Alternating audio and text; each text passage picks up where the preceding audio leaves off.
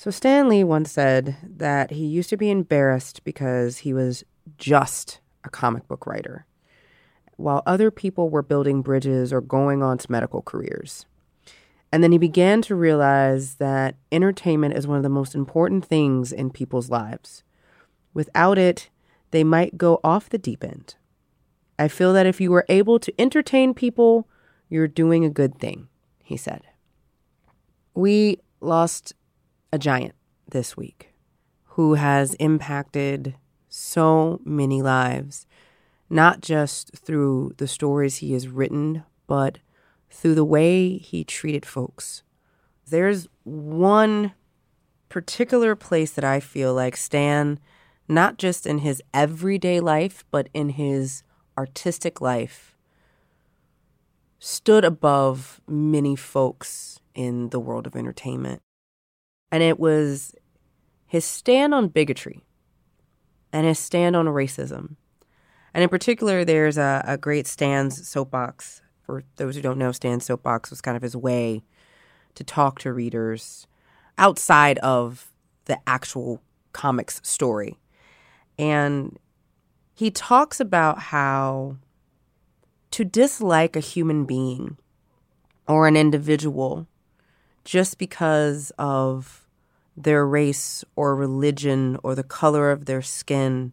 is totally irrational, patently insane to condemn an entire race, to despise an entire nation, to vilify an entire religion. Sooner or later, we must learn to judge each other on our own merits. Sooner or later, if man is ever to be worthy of his destiny, we must fill our hearts with tolerance. For then and only then will we be truly worthy of the concept that man was created in the image of God, a God who calls us all his children. Stan didn't have to do that. He didn't have to take a stand. He didn't have to create allegory in his work to talk about racism, but he understood that that story was our story and that he understood at the end of the day as he says, it is patently insane to hate someone for the color of their skin. And that is something that has stuck out with me, particularly as I've joined the Marvel family. And particularly as we talk about creators who come from a background, who talk about social justice, who tell real stories in a way, whether an allegory or straightforward directly, are giving us stories that are our lives, that we can relate to, and how Marvel was created in such a way that when you're in Marvel's New York, it's New York. When you're in Marvel's LA, it's LA. But one of the things that Marvel did, and in a way, the magic of Marvel was, is that the stories were written in such a way that you felt like in you were walking in Manhattan and you turned a corner that a superhero could come out at any moment. I think that is the greatest gift that Stan Lee gave us. I grew up watching the imagination of Stan Lee come to life on TV, on screen. And like many other people in my generation, waited for this, those little moments where Stan would make his cameo with joy because we, in some little way, were able to see the world of Marvel through his eyes. He co created so many characters that we know and love and look up to in an ambitious way about values and morals and ethics, who were not perfect which made them even more interesting.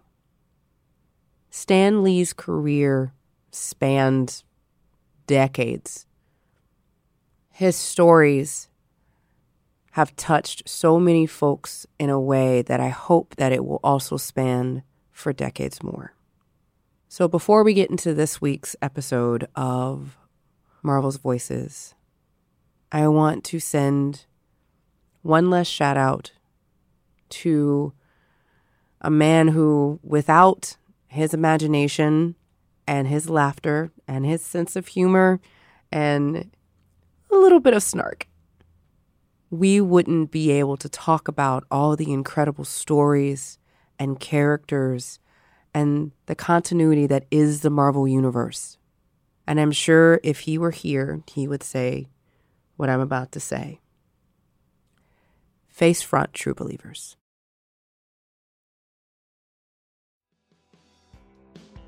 Mariko Tamaki, who is a award-winning author of number of books and is now part of the Marvel Universe, writing previously for She-Hulk and currently writing now for X23, was a guest on Marvel's Voices during New York Comic Con. So she's originally from Toronto, Canada, and she actually started her career performing essays on stage. And as she was writing these stories, she also started branching out and doing novels and books of essays, which is kind of her sweet spot, which I love. And that is really reflected both in her work writing for Jen Walters as well as her work now writing for Laura, aka X23. I've actually been reading X23 since it came out. It's really, really, really fun, although at times very sad. And for those who aren't reading it, it goes through this idea where Laura has now changed her name back to X23 because she doesn't want what happened to her to happen to anyone else.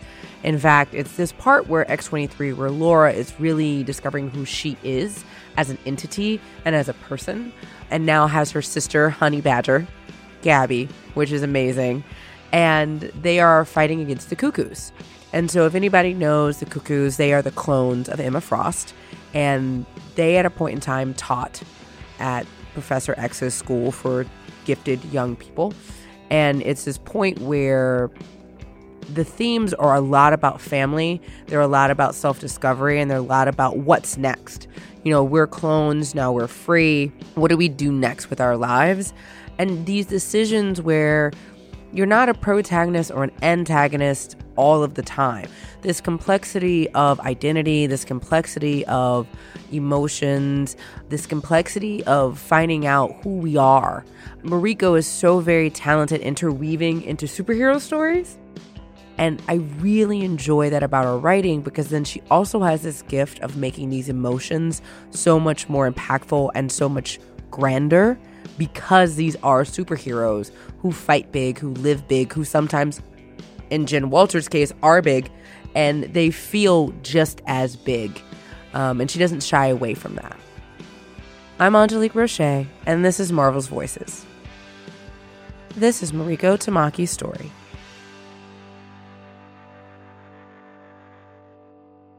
It's so early. I just want to have that down on the recording. Uh, It I, is early. I can't believe we got you in here this early. Thank you. Also, this haircut. Mm.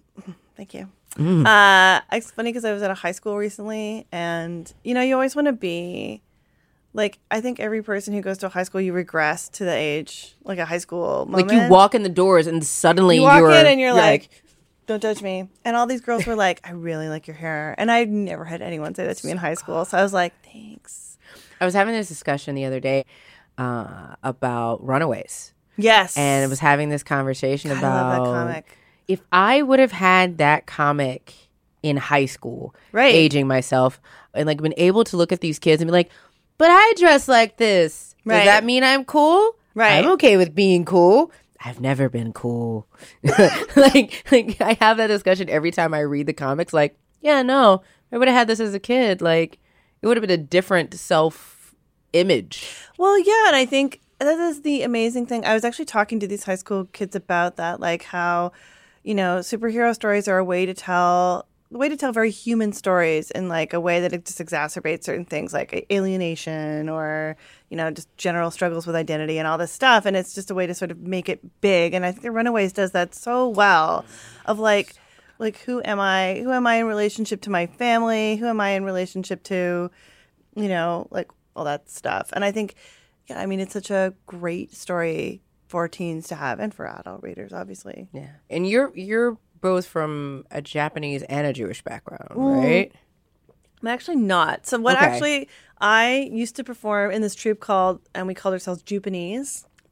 So my friend and I, Okay, my friend and I, my friend who was Jewish and myself who was Japanese, had like a troupe and we described ourselves as that. Uh, and so an one reporter once wrote a review of what we had done and described us as described me as Jewish and Japanese. And so that is actually So it stuck with you. so it stuck with me forever. And so now it's on my Wikipedia page too, which is hilarious. Uh, but it is, and actually, maybe I can use this as finally referencing as a reference to. I can say this now and say I am not Jewish. My girlfriend Heather Gold, who is a comedian, is Jewish, and so I do go to services and all that stuff. Now, actually, it's weird because now I actually do go to services. So, um, but my mom is actually my mom. My mother's Anglican, like Anglican. Like I went to the most, you know, Canadian, like Christian, not like born again or anything, but very much like you go to church, you sit quietly, and then you leave. I'm Catholic. I, I understand all Yeah. the things you were saying. Yeah, where you just sit in a pew and are like, And you kneel, and then you come? stand. Yeah. And then you kneel, and then you stand. I always liked kneeling. I was always like, oh, because you have like a bench with like the padded thing. Oh, yeah. I was always like, this is rad. Why can we just do this? This is great. So yes, I uh, and I I have uh, yeah Japanese dad. So yes, that is me.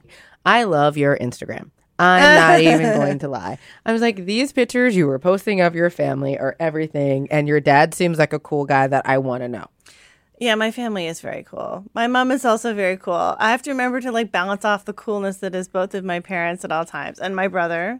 Uh, yes, I mean, I I grew up in a family of you know like to be entertaining was very crucial.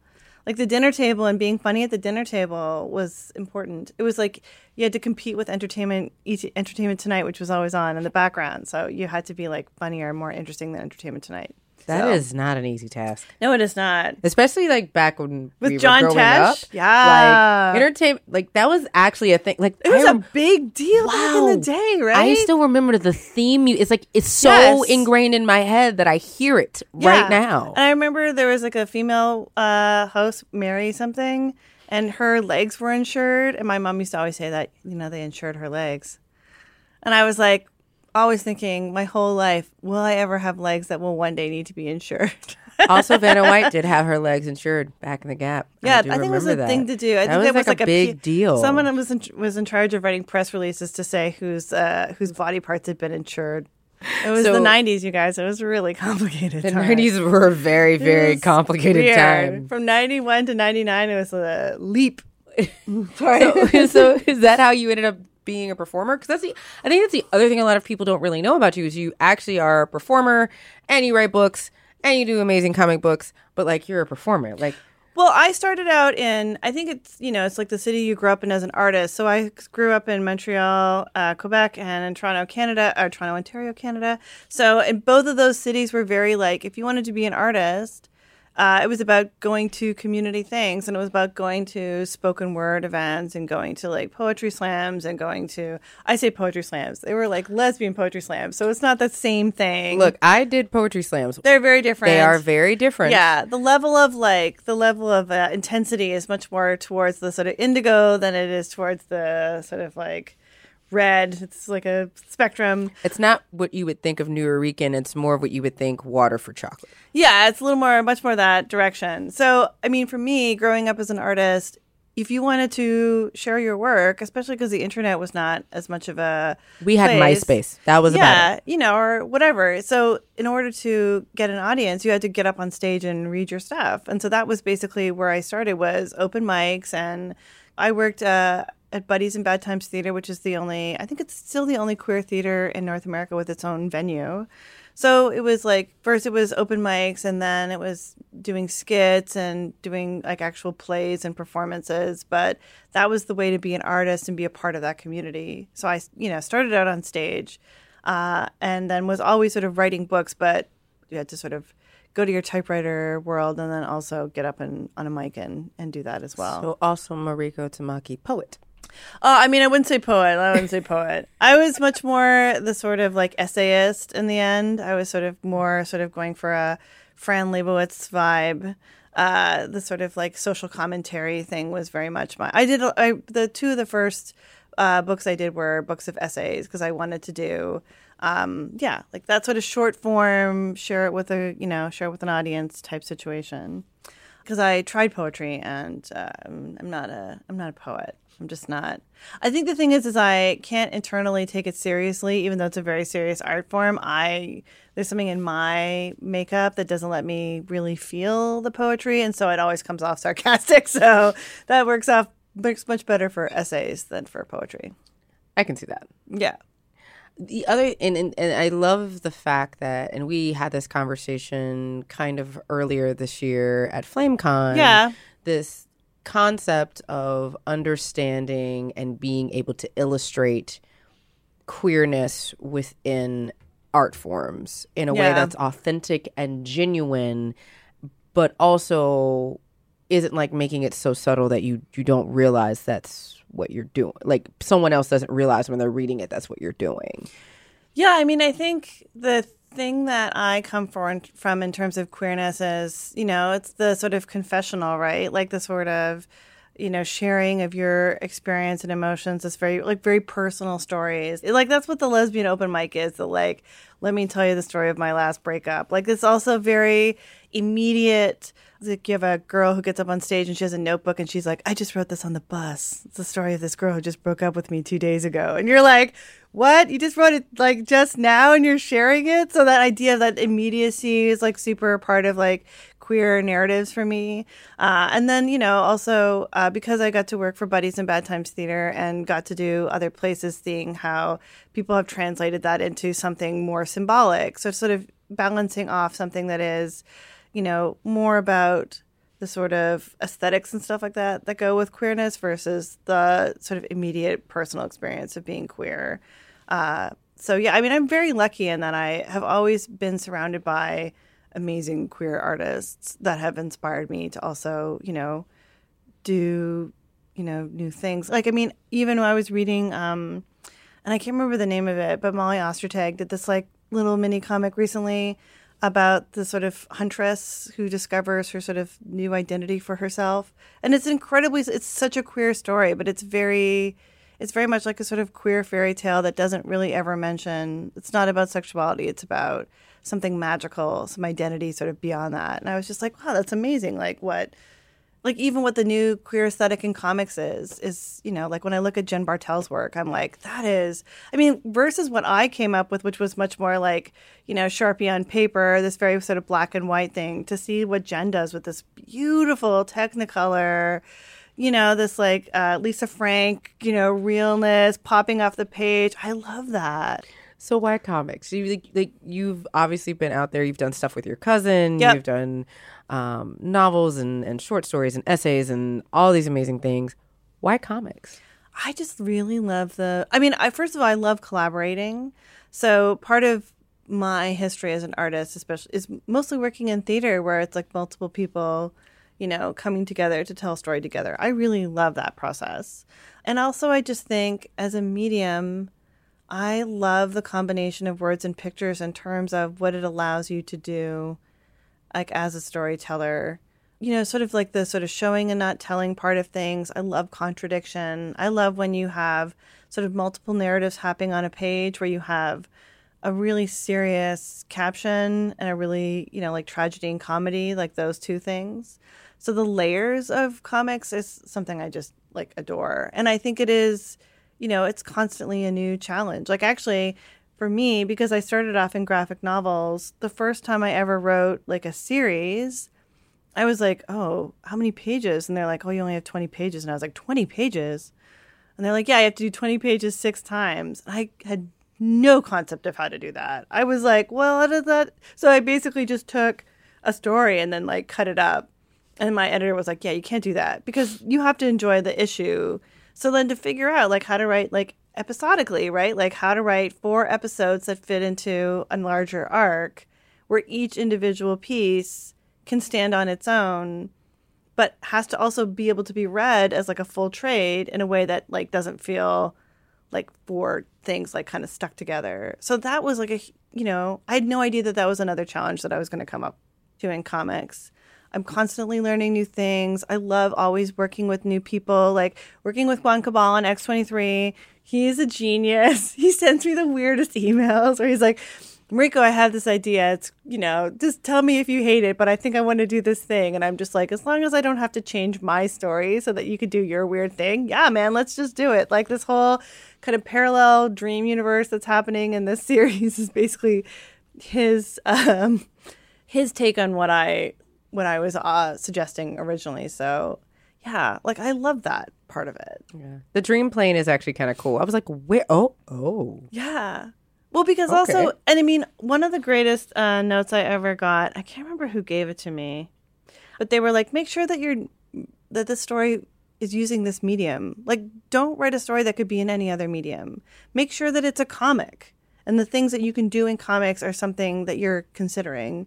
And then, like, also push those things. Like, what can you do in this particular format? Or, you know, what do people expect in a format and how can you move sort of like in a different direction. Um, and I was just like, oh yeah, that's right. Like, make sure it's a comic. Did you always know you wanted to be a writer? Um, I mean, I knew that I was probably going to be a writer. I knew that I probably wasn't going to have any choice. You know, it's like I think at some point, it's like you look at little kids who are just like slightly maladjusted, and you're like, you're probably going to be a writer. like that's probably your fate. I'm so sorry to tell you. Like I think it's just like a certain way of dealing with the world and like encountering the world, which is not necessarily the same thing as a reader. Like I think that there are some people who are readers and want to sort of like absorb books, but I think there's something about being a writer that's about your life is kind of like a documentary where you're sort of narrating things in your head and kind of uh, you know constantly reassessing the world around you for its meaning and for you know what you could use it for. Well, and then there's always like a story, right? Yeah. I, I remember the first time I started writing poetry. Right. Uh, I, I got kicked out of class for some various reason. I'm sure Yeah. it's because I was. to go into it. I'm sure I was sitting there reading something. I was probably reading a novel and not reading what I was supposed to read. Right. And I, I stuck it to the library because that's what not bad kids who get kicked out of class do. Yeah. That's what Yep. awkward nerds do. You're go like, you're kicking me out of to li- class. I'm gonna go sit in the periodical section, man. doing it. Uh, See ya. and I sat there and I started copying poetry books. I just Right. and eventually I was like, oh, I could do this. Right. And I started writing my own stuff. And you just have this moment where I hate to say you coexist in your own little world, but yeah, Yeah. you really do. It's like some people have theme music in their head. Some people literally like, oh yeah, I hear the dialogue. I don't, Yeah. I don't know what they're saying, but no, she's mad about something. right. You have no idea what actually is going on, but in your head there is this Yeah. narrator who is doing it, and I never thought about that. But yeah, I wonder if all writers have trouble sleeping because you can't turn that part of your brain off. It's like so that hard. it's like just stop thinking of things, just go to sleep. It's very difficult. And especially because like you know, when you're like freelance and you're writing a lot all the time and you're constantly having to come up with stories. I feel like my sleep over the past couple years is totally denigrated because it's just like you're like, okay, turn it off. Okay, stop. Just like stop thinking about stuff. But I feel like it's I mean, it's kind of amazing in some ways because I feel like I'm can't stop thinking of stuff now. And it's so great to have so many avenues for like just sort of trying out all these things that you're thinking of all the time. do you ever like pop up and you're like, oh, I thought I was asleep, but I'm not asleep anymore. Oh God, yes. You're like, no, I'm just thinking. Even when I'm dreaming, sometimes I know I'm like in my dreams. I'm like, oh, that's good. I'm gonna use that. Oh, I that's literally- creepy. I popped up this morning. I was like, I have an idea. yeah, Paper. yeah. And I- well, my phone, like in my notes section in my phone, is just like idea, and then just like so I can just like my search engine, right? Like idea. All these wackadoodle things come up from like various, you know, because it's like your brain takes all these like movies that you're watching. Your brain is like Brooklyn Nine Nine, uh, Wizard of Oz, whatever else, and it's like idea. That's how your that's how your brain works when you're like constantly, and it's like even it makes it like almost impossible to just absorb art. Yeah, because suddenly there are a billion more stories in your head and a billion questions. Because I think that's the other thing. If you sit there and you really look at stuff, you're like, huh, what is she thinking? Why did she do that? What Well- made her into that person? And it's funny because I mean, you know, you go on social media and people are like, "Why did you do this?" or "Why did she?" Because they always talk about you. They at you. Why did Mariko Tamaki do this? And you're like, honestly, a I can't remember. B, you know, it's like there are things that have like really intense meaning for me that I'm like, oh yeah, actually that means this and it's connected to this. And there's other things where it's like, oh, that's just what I'm super interested in. I just like to name drop this thing because it's interesting to me. Et voila. What is your favorite thing to write about? Oh, what was I? Okay, so I was at the school uh, in Novato recently, and somebody was like, "All of your stories are coming of age stories." So he was like, "What's that about?"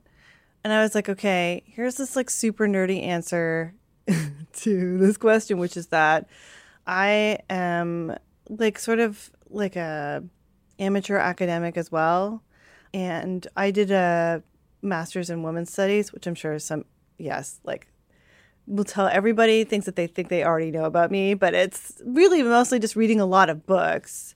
Um, and just this idea of that identity is something that you do all the time, every day. Nobody is essentially anything, right? You're not essentially a woman or a man. There are various things that you have collectively over the years put into your performance of who you are that you you know, curate and think about and then do, which everybody everywhere is doing all the time. And that that process of doing that thing, of doing who you are, and the sort of struggle when that person doesn't make sense and when it sort of hits up against various obstacles in society or, you know, internal obstacles like that is the thing that I want to write about all the time. Like how do you do you all the time and what does you come up against in society? like the performance of being popular versus the performance of being like unpopular like things like that are things that i'm fascinated by Where do you think that stems from? Because that's like a really because it's not that it's like it's really interesting because everyone has to do it. everybody is doing it that's the thing right like i think the thing is is that when i was in high school you know there were some people who just so easily seemed to be doing this thing that was completely acceptable. Like there were some people who just had such an ease with being a girl and i was like how are you all doing this? I just can't i just don't understand. Like i'd be like i'm just putting all these barrettes in my hair. Is that not what we're doing? Like i completely always misread what someone was supposed to do. Like people be like well you're supposed to wear this sweatshirt. And i'd be like okay. And i would go and get like what i thought was the sweatshirt and they'd be like what are you doing that's not the sweatshirt. Oh my God. So I was always like missing the mark. And part of that is probably queerness too. Like you're like, everybody else seems to be getting this. I don't. And I think it makes you sort of like a natural anthropologist of whatever everybody else is doing. Like what everyone else is just not thinking about is something that you have to figure out all the time. It's fascinating because it is literally the quintessential reason why people love people watching. Yeah. They just don't know that's why they love people watching. It's this process where you go through every image that comes in your head, but you are able to take it one step further and there's almost an appreciation for it. Yeah, and I think that that's probably why, uh, you know, a lot of the superheroes that I write are a little introspective, because that to me is like my She-Hulk is much more contemplative, maybe because that's She does a lot of thinking. she thinks a lot about a lot of things because But she's a lawyer. She should be doing a lot of thinking. Yeah, she is thinking, but also, I mean, the thing that I've really liked about writing X23 is that you have the sort of two contrasting where you have Laura, who is kind of like not talking, but is sort of thinking through all these things. Mm. And then you have another character who's just like, What are you thinking about? Because Gabby's just like, Where are you going? We're to do this thing? I'm to have pancakes now. She just like asks everything, right? She's just like, I don't have any problem with who I am. You can stab me and I'm to be okay. So I'm kind of just here to ask why, you know, like what's going on. But also pancakes. But also pancakes. I really appreciated the pancakes. By the Yeah. way. I I love pancakes. I love too. My friend Carolyn Taylor uh, in Canada has this thing uh, that she started called just pancakes for the table. So when you're at brunch, you're just like, let's just get pancakes for the table. It's something I do all the time now, and it's it's such a grand gesture. it's such a when you're ordering food to be like, and just pancakes for the table. Yes, pancakes for the table. Uh, so I can't I can't take credit for that, but I it's one of my favorite, uh, one of my more enjoyed uh, inventions is that. So you've moved out to Canada. You're now in Cali. I am in Cali. Yes. That's a difference. It's very different. Uh, I mean, I'm actually really lucky because I sort of happened upon there's just this incredible comics community where I live, you know, like I live in this world of like, you know, freelance comic book people who just sit around and draw. Actually, the problem is that most of the friends I have there are artists, so they're like, "Come and work with us." And I'm like, "You're going to draw. I have to write." So you can talk, but I have to like sit here and like figure out what's going to happen in the next panel. Um, so yeah it, it's become i think it's like it's my home now you know? Like now i sort of like don't understand cold and i don't know how to dress for like winter. I don't have winter boots anymore so i feel like that's it. Like the day that i gave up my sorels i was like i guess that's it. Did you did you like trade them in for flip flops? Like what what happened? well i'm not a flip-flop wearer uh, but i just uh, i know i just can't i mean i just cannot. So yes i just yeah i think i just they just sort of drifted away i think my mom donated them actually to somewhere but yeah they're just sort of gone now Wow. So what do you have to have to write? Like what is like the ideal I'm about to sit down, I got to get this done writing atmosphere for you? Well, it depends. For because for comics, it's like multiple stages. There's like just sitting down and conceptualizing, which I generally do with just like a notebook and a pen and kind of wandering around. I go to the grocery store and I talk to myself. So that's like the ideal environment for me to like write the sort of basic concept. Uh, and then paneling also is like a notebook pen situation for me. Actually, now that I write for comics, I use like pen and paper way, way more because it's such a like you know bunch of ideas on the page situation just like writing down a bunch of words and stuff like that as opposed to like paragraphs on a page uh, and then uh, mostly for marvel i need my trent reznor uh, best hits soundtrack it's usually somewhere between like the b-52s and nine inch nails is where that is where I sit. I, I go B52s for like the light stuff, and then I go Nine Inch Nails. Like She Hulk was written basically to Downward Spiral. That's what I listen to all the time, and just go to that dark, dark, dark place. Yeah. What are you listening to for X23? Uh, actually, uh, it depends. When I'm writing just the sort of general like light stuff, I have like a whole complicated mixtape of like a bunch of different things. Um, also, I really love um, the Man on Wire soundtrack is really really good for like sort of serious stuff. Uh, the Social Network, which is again Trent Reznor soundtrack, is really good for like writing serious, intense things sometimes I'll find I'll be like listening to Nine Inch Nails when I'm writing something light, and I'll see it come out in the dialogue. I'm like, well, this is pretty deep. All right, maybe we just need to switch up the soundtrack a little bit because we're in a Nine Inch Nails place, and we need to be in more of like a Sleater-Kinney place. So I'll like switch it up.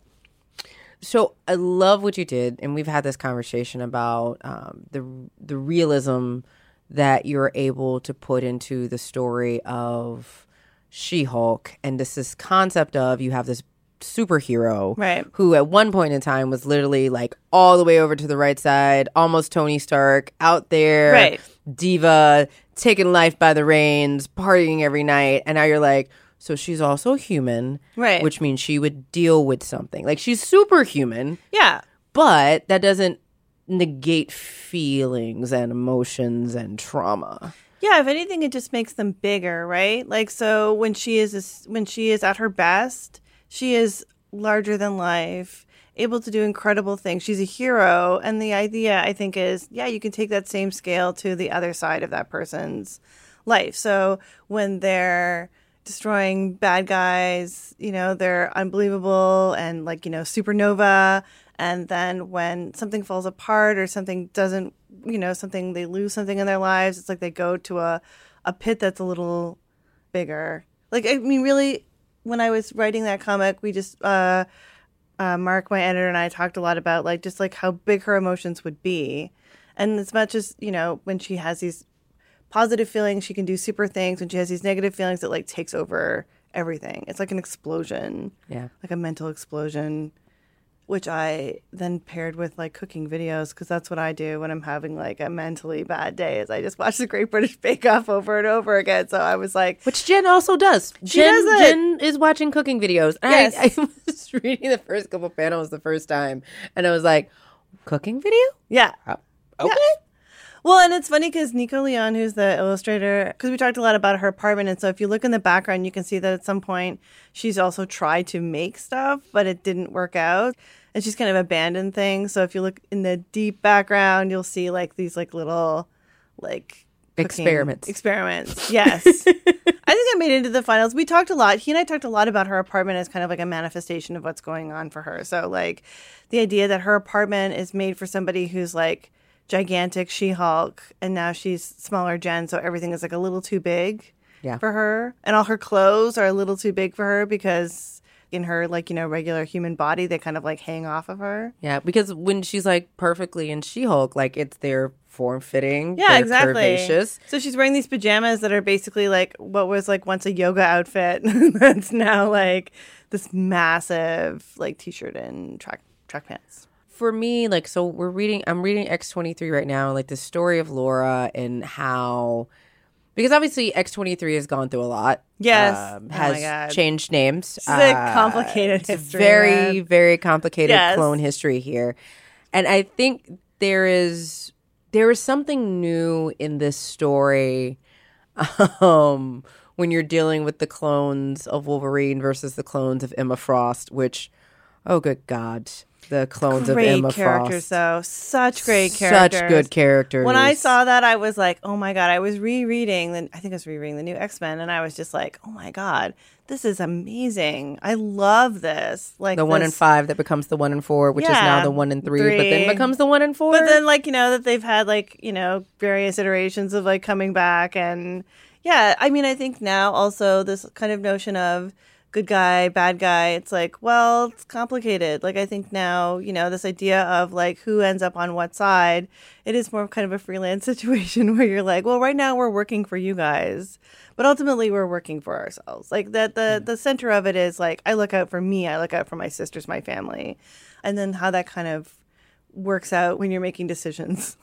Well, I think it's interesting because when I read your writing, the characters that I love the most is that if you pulled out every single one of their superpowers, Right. they couldn't ninja kick, they're not a super spy, they don't have x ray vision or marksmanship, it's still a story about a character that you could place in any good story. Yeah. And that's I it's because when I look at Laura I go, okay, so this is someone who hasn't really ever had a real family, right.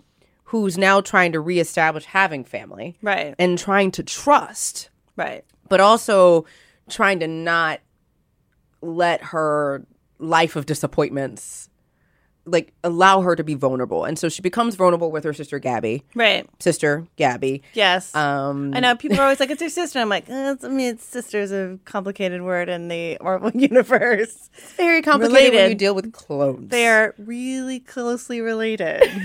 they are clones of each other. So Honey Badger, which I love. Honey Badger is such a good name. I know. It's awesome. I don't want to spoil it for everybody, but Honey Badger goes through this whole moment where you know they're together. She's like the kid's sister, who's like still more, still more vulnerable, right? Like Yeah. has this thirst for life, and there's this whole conversation about birthdays. Right. Why birthdays? I mean, to me, that was like I was thinking about this idea of sisters and this idea of like very human things that would apply but not apply to clones. So you're a family, but you're not really a family. And I was thinking about all those sort of like very trademark things that go with the experience of being a human. Of course, a birthday is huge, right? Like that is like the sort of central thing that identifies you as you is that you have a birthday. So I thought, yeah, technically they would have a birthday. I mean, they would technically have a day that you're born, but it would be, you know, complicated depending on what kind of clone you are. I mean, there's always a gray area around how that actually comes about. Uh, so I just thought, you know, would it mean anything to Laura to have a birthday? especially if it was the day that she was like, well, this is sort of a day that's been sort of identified as my birthday, but not really. And this idea of Gabby kind of wanting that for Gabby, it's NBD. Gabby's like, well, I mean, come on, it would be super fun if we did this together and it would be great. But Laura's sort of hedging on what does it mean to kind of step into these human things? Like, what will it mean for other decisions she makes and what does it mean for who she is? Yeah. So, uh, yeah, and I kind of like that idea that, you know, it's like, like the things that you just decide are important and you hold on to even though there's no real reason like there's no reason for her not to tell gabby her birthday but she just decides that she's not going to and it, it's it's really interesting in your writing that there's always this theme of processing well it's like there's this theme of i mean uh, there's many themes which other people have said to me run through my work. I mean, this idea of like the sort of said and unsaid, like what you can and cannot say, is obviously like a big theme in my work, uh, which may or may not have something to do with the fact that I'm Japanese Canadian and it's like not talking about stuff is like a, a hallmark of my family. Oh. Um, but also, uh, yeah, this idea of repercussions like that the repercussions are there it's like this whole thing of you know you have this alien invasion that that would affect a city to have gone through an alien invasion of some sort, right? So the idea that there are people who have, yeah, like the ripple effects of all of these actions. Um, and you know, with the cuckoos, it's great because you can have various people, like they're all sort of doing this as one, but then they all have very different notions of what the like. You know, two of them are like, "It's fine, let's just do this." There's no, you know, question or choice and one of them is like, I don't feel really good about this. So that there's kind of various opinions amongst them. Yeah. Also, just their outfits are so cool. I look, their outfits. I don't. I don't think I. I ever believed that I would like the cuckoos, but right. I actually am like, yo, I have two sisters. Yeah. If if I had a chance to save one of them, I would at least think about it twice. Yeah. Like their decisions are not like our decisions. Their decisions aren't like, do I need a new bike or do I not need a new bike? Their decisions are like, do I open up this fissure in in the world's you know understanding of matter and take advantage of that, or do I just you know sit here and give more lectures on Cerebro? Like you know, which one of those do you do? Obviously, one is much more interesting. Much more interesting of a story, to say the least. Yes, and I have to say, I give. Uh, I think that not enough credit goes to the editors here, and I I have um, Annalise and Jordan, and they have like they're such an incredible sounding board. And actually, the really crucial thing I think about editors working for Marvel is that because a Mar- an editor working with you on a book is just like stepping into u- your universe and saying like, okay, here's what I see you're doing. Here's how like I'm understanding it someone from the outside. I'm going to help you kind of work this so that it's, you know, working a little bit better. But with Marvel, they also have this responsibility of like being a representative of the massive Marvel universe and all that that entails and bringing all of that information and knowledge to you. So helping you make your story make sense within that. Um, and also like helping you with the thing that is your story. Like, I don't know how they do it. That's it is a thing to aspire to. Yeah. They're like, well, an issue 165 of this series, and you're like, oh my God. I'm like, I don't even remember my own phone number sometimes. And you know, you know what happened to Wolverine like, you know, 20 years ago. Like it's it's intense. Wow. Yeah. So rapid fire questions. Okay. This is the fun. No trick questions. All right. Favorite superhero? Currently, I mean, right now it's probably like Laura and Gabby because I'm working on them right now. I mean, it's it's usually whoever I'm working on. I'm very that. I'm very like you're my best friend now, and then I like leave and I'm like, now you're my best friend. it's like that. Uh, what is your superpower? Observation. Yeah. If you could have any superpower, what would it be? Uh, I would like to fly. I would like to fly. I think it would be very convenient and nice to be able to just be like, oh, you know what? I'm not going to take a cab. I would save so much money because I would never take a cab. Honey Badger versus Squirrel Girl, who wins? Oh, I don't know. I think Gabby is so fearless and would never stop. I think it would be Honey Badger. These are things that we'll have to find out one yeah, day. Yeah, yeah, Hopefully they'll be fighting on the same side. Yeah. But- no, I mean, if it, yes, obviously. Unless one of them was like possessed by some crazy thing. I couldn't imagine that Honey Badger would be possessed by anything. Yeah, exactly. You just have to read X23 to find out why that would be a thing. Uh, yes. I'm, I'm looking. I'm looking forward to reading the rest of the series. That's it. Yeah, thanks, man. That Jewish thing is so funny. I'm so glad you had a chance to say that. it's funny because it's just not true, right? It's just one of those things that just has followed you, just never gone away. yeah, and it's like I don't. There's nothing. I'm just saying Nothing wrong not with it, but it's also Yeah, it's inaccurate. So one of the things I took away from the conversation is that she really loves cooking videos. Like really and truly loves cooking videos and I think that is amazing. I really do. And she does a really good job in integrating things that are real into the characters that she writes without forcing them into that reality. And I really appreciate that because anyone who has read her version of She Hulk knows that Jen Walters is kind of processing her life through watching cooking videos. And I, I think that's just such a, a clever integration of what would a real person do and how would a real person behave as they're processing through trauma. And if you want to check out Mariko Tamaki's work, you can check out X23. It's on shelves right now. She and Juann Cabal have done a really incredible job and create a very fun story. So it's definitely worth the read. Thanks so much for listening. See you next time.